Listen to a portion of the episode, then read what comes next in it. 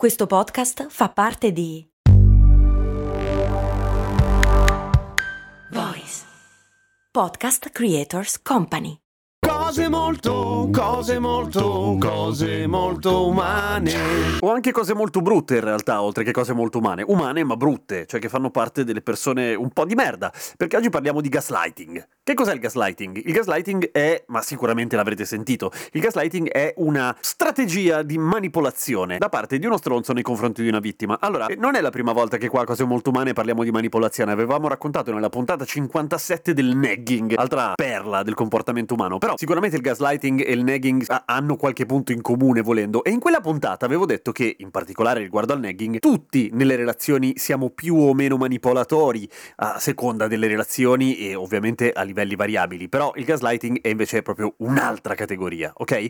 Il gaslighting fondamentalmente, riassumendolo molto, è il cercare di convincere l'altra persona, la vittima, che è pazza Ok, e per pazza si intende una gamma vastissima di eh, difetti, tra virgolette, cioè può essere poco affidabile, può avere una scarsa memoria, può essere completamente fuori di testa, può essere ossessivamente gelosa, può essere al contrario gelida nei, nei rapporti, ma tutto per finta in realtà, cioè è sempre il gaslighter che convince la vittima di queste cose. Come? Beh, allora partiamo dal termine gaslighting, così è tutto più chiaro. Deriva da un film, Gaslight appunto, un vecchio film in cui lavorava una giovanissima no, semi-giovane, perché credo che abbia tipo quattro secoli, Angela Lansbury, insomma la signora in giallo, e Ingrid Bergman, in cui il marito cercava di fare impazzire la moglie, o meglio, cercava di convincere la moglie di essere matta per appropriarsi della sua fortuna. E come lo faceva? Vabbè, affermando il falso, spostando cose e negando di averlo fatto, ma soprattutto alzando e abbassando la luce a gas della casa facendo quindi andare e venire l'illuminazione e facendole credere di avere delle allucinazioni. Gaslight, gaslighting. Facile, ok?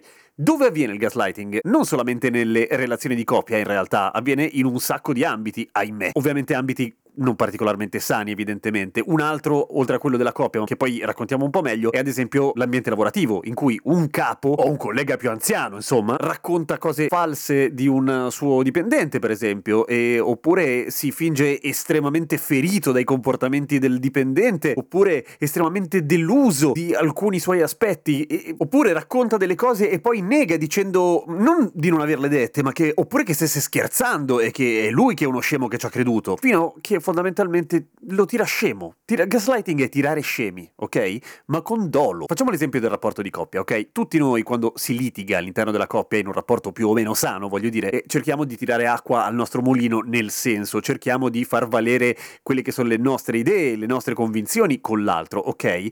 E questo ovviamente va bene, è ovvio, fa parte della dialettica.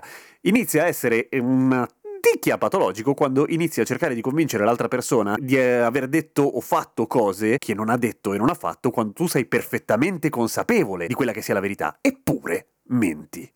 E siccome di solito si tratta di rapporti in cui c'è un certo legame, perché se lo fai con l'edicolante quando vai a prendere il giornale probabilmente ti manda a fanculo, ma è difficile che si metta in discussione, in un rapporto in cui c'è un legame, la persona fidandosi del proprio interlocutore, quindi la vittima fidandosi del gaslighter, si mette in discussione e arriva nel tempo a farlo così tanto da dubitare delle proprie azioni, a dubitare davvero di aver fatto delle cose, oppure a temere di non ricordarsi di aver detto o fatto determinate cose. E inizia a avere paura di quelle che possono essere le conseguenze. E quando il gaslighter a un certo punto abbandona la propria vittima oppure la rifiuta oppure le nega determinati privilegi se si tratta dell'ambiente lavorativo ad esempio, è la vittima, quello che è gaslightato che di solito si mette in discussione e quindi si sente in colpa. Ok? Ora, questo è il racconto di quello che è il gaslighting e di solito le vittime di gaslighting arrivate a un certo livello di disagio dovrebbero chiedere aiuto, parlare con qualcuno, a parlarne, a cercare di capire che cosa stia andando storto e soprattutto finalmente a riacquistare la fiducia in se stessi e smetterla di credere di essere colpevoli di tutto. E questo non è assolutamente il luogo adatto e lo spazio adatto per trovare i metodi per uscire da una relazione tossica e manipolatoria.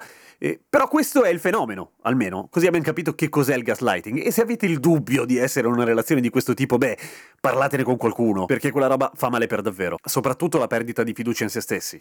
È distruttivo. Tendenzialmente la regola base è, se qualcuno vi vuole bene, tende a volere il vostro bene, ok? Oppure ad aiutarvi. Idem per la stima, se si tratta di lavoro. E dico l'ultima cosa seria e poi la smetto non abbiate paura che sia troppo poco grave per giustificare la ricerca di aiuto. Il gaslighting è un abuso, è violenza, tale e quale.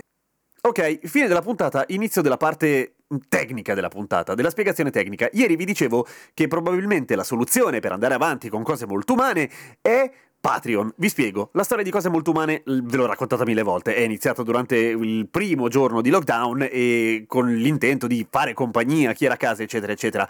E ora cose molto umane inizia per me ad avere dei costi, nel senso che va ospitato su una piattaforma, eccetera, ma soprattutto finalmente con la fine del lockdown il lavoro inizia a avere ritmi più simili a prima e per cui inizio a avere meno tempo e a dover rinunciare a delle cose. Insomma, però io non vorrei smettere di fare tutti i giorni cose molto umane e tantomeno volevo infilarci dentro la pubblicità pubblicità, perché su 5-6 minuti di puntata metterci 30 secondi di pubblicità mi sembrava veramente un torto nei confronti di chi volesse ascoltare. Allo stesso tempo metterla a pagamento mi sembrava ricattatorio, per cui è con discreto senso di colpa mi sento gaslightato da me stesso.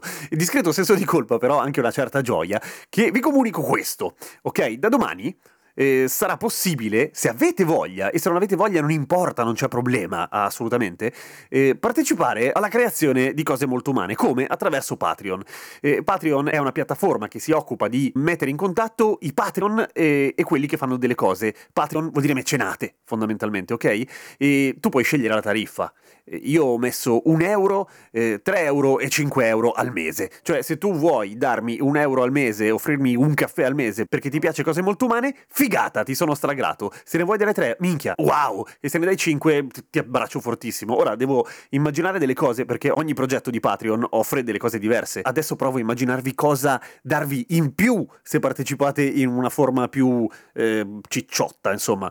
E tenete conto che di solito le cifre sono 1, 5 e 15. E a me sembrava francamente un po' eccessivo. Se partecipa uno solo, se ne partecipano 100, se ne partecipano 10, a me va bene lo stesso, nel senso non, non, non vi sentite quella roba tipo tipo, oh mio dio, sto scroccando. No, l'unica roba di Patreon è che tu metti i tuoi dati e quello ti scatta ogni... Cioè, nel senso, non è che puoi fare una donazione una tantum, te la chiedo una volta al mese. Se tu vuoi farla una sola volta perché ti piace cose molto umane ma sei stiratissimo, devi ricordarti di, eh, dopo il primo pagamento, di sdirla. Niente, basta, cioè non è che ti rubano i soldi, tantomeno io. L'indirizzo di Patreon è patreon.com e cercate o Giampiero Kesten con la N oppure eh, cose molto umane e la trovate. Eh, io intanto sono contento lo stesso, anche se ci andate.